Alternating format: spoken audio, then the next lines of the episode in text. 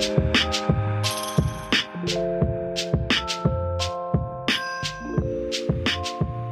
everyone, welcome to Community Echoes. This is your co host Vin with some exciting news. Our annual ECAASU conference this year will be held virtually in May. Check out the show notes for more information. Anyways, today we've got a special episode where folks affiliated with ECAASU are reading some special personal poems. I'm so thankful and appreciative that they were willing to share their poems with us. We hope you enjoy. Hi, my name is Christian Banez. I'm an artist in residence with ECAASU, and this is my poem, Heat. Why is it I forget my love for the summer sun? The physical sensation of being lashed by rays of light, like how nimble fingers strum and pick guitar strings. I was born in the heat, marked by it, a faint scar on my left wrist. I fell into pure fire at the age of four I let my face linger too closely at open flames. The shower knob turned more to the right than necessary. I'm fond of winter days solely for the efforts to stay warm, sunbathing my only indulgence at the beach. I'll see you again, summer sun. Maybe next time I won't forget you.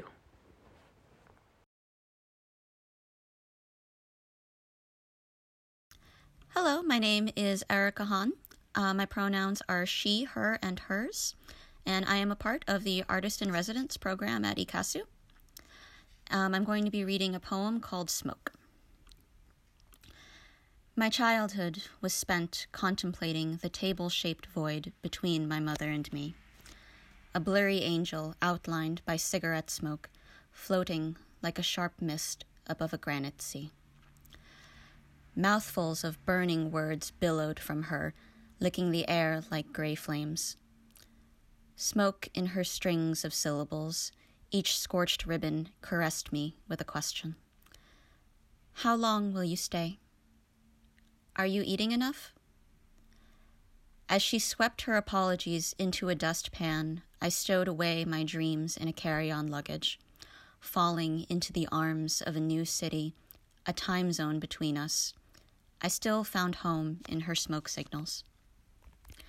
And now, when I long for home, I conjure ghosts steaming softly from a china tea kettle, jasmine tea flowering, whistling, floating, a fog that both avoids my eyes and envelops me in a hesitant hug. Hello, my name is Randell Rueda, and I use he, him, his pronouns and I come from the ECAASU writing team. The piece that I'm going to be performing is titled What If? What if? What if history chose to rewrite itself? Because the social script is overplayed and overused. Because the same protagonists are those abused. Because the agony is something we're all used to by now. What if? What if black mothers and black fathers had reprieve? Because it's impossible to believe the next generation will be safe. Because our infants are not bulletproof no matter who could conceive. Because their first steps out the house are enough not to breathe. What if? What if eye for an eye was still enforceable now? Because Karens and Johnnies might think twice over how because blood has been spilled far more than we'd allow. Because karma's been waiting and she's out on the prowl. What if? What if a just system for justice still lived and was true? Because so many keep dying and payment is due. Because now it's expected that it'll be someone you knew. Because we see through it all when you blame us for you.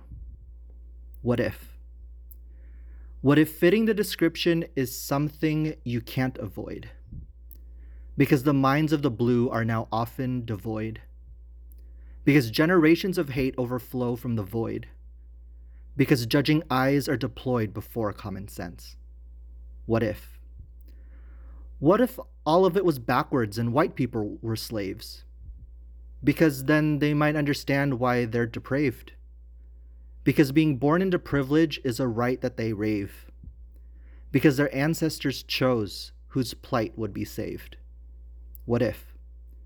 What if people of color could walk heads held high? Because our eyes bolt to the ground to kick rocks passing by. Because staring in the eyes of your killer would make anyone shy. Because the power divide rises like steam from a brand. What if? What if our people weren't followed in stores every day? Because the expectation is pocketing what we cart anyway. Because we'd all love to splurge and wave cashiers away.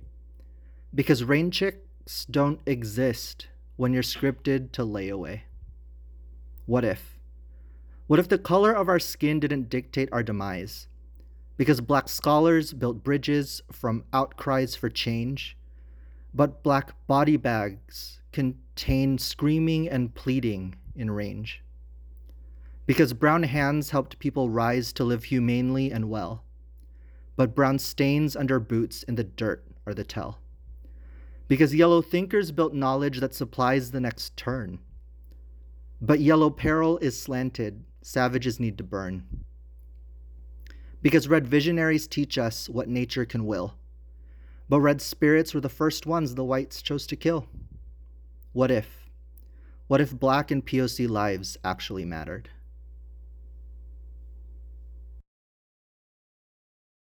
Recuperation.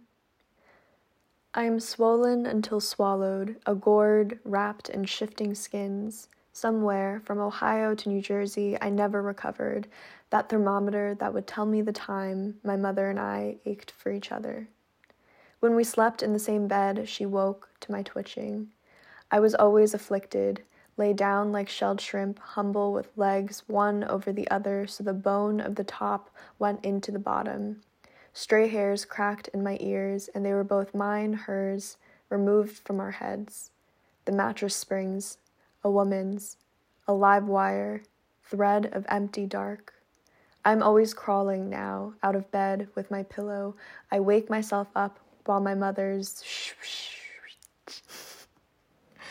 dance solitary and creeping from my mother's warm cove to cold sheets. The chill racks my gored body. I think this leaving is almost desire. In the morning, we find each of us ahead to press against the window, looking for a leaf plump against the sidewalk. She places her hand on the pillow of my cheek, round as her belly again. The leaf twitches, and I am, again, aching again. Hi, I'm Miru Osuga, and I'm a former ECAASU National Board member.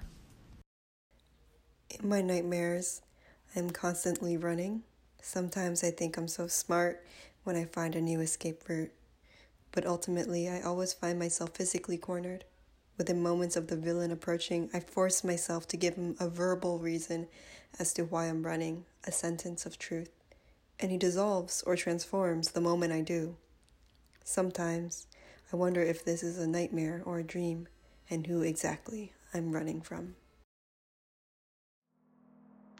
There is a dream catcher beside my bed, and Suburbia still asleep, breathing in artificial air.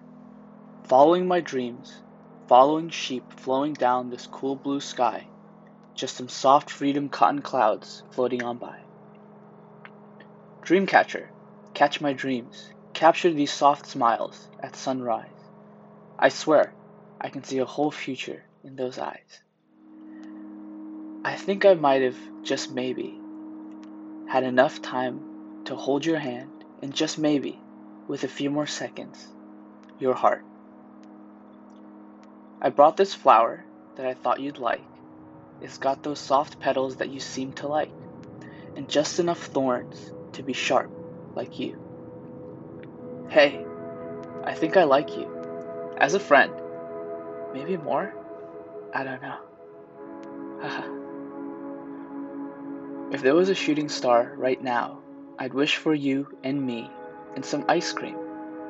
Maybe some cold lemonade we could share. If there was a lake right now, I'd jump in with you. Maybe grab the tire swing. Maybe not. Hey, I think the sun's setting and the clouds are getting warmer. warmer like me whenever I brush past you by accident. It's getting kind of late, and somehow it's just you and me in this coop. I think there's a deer just right over there. Those beautiful brown eyes. I think the dream catcher by my bed just caught another dream of your beautiful brown eyes. Thanks for listening to Community Echoes. Our next episode is our second part to the understanding of Okinawan identity with Professor Adam Miyashiro. Special thanks to Christian, Erica, Randell, Yi, Miru, and Sagar for letting us listen to their poetry. And special thanks to James for editing and our fellows Liren and Carolynne for all of their help with making these podcast episodes. Until next time. Our intro and outro music is brought to you by Sarah Kang and EyeLoveBrandon. Community.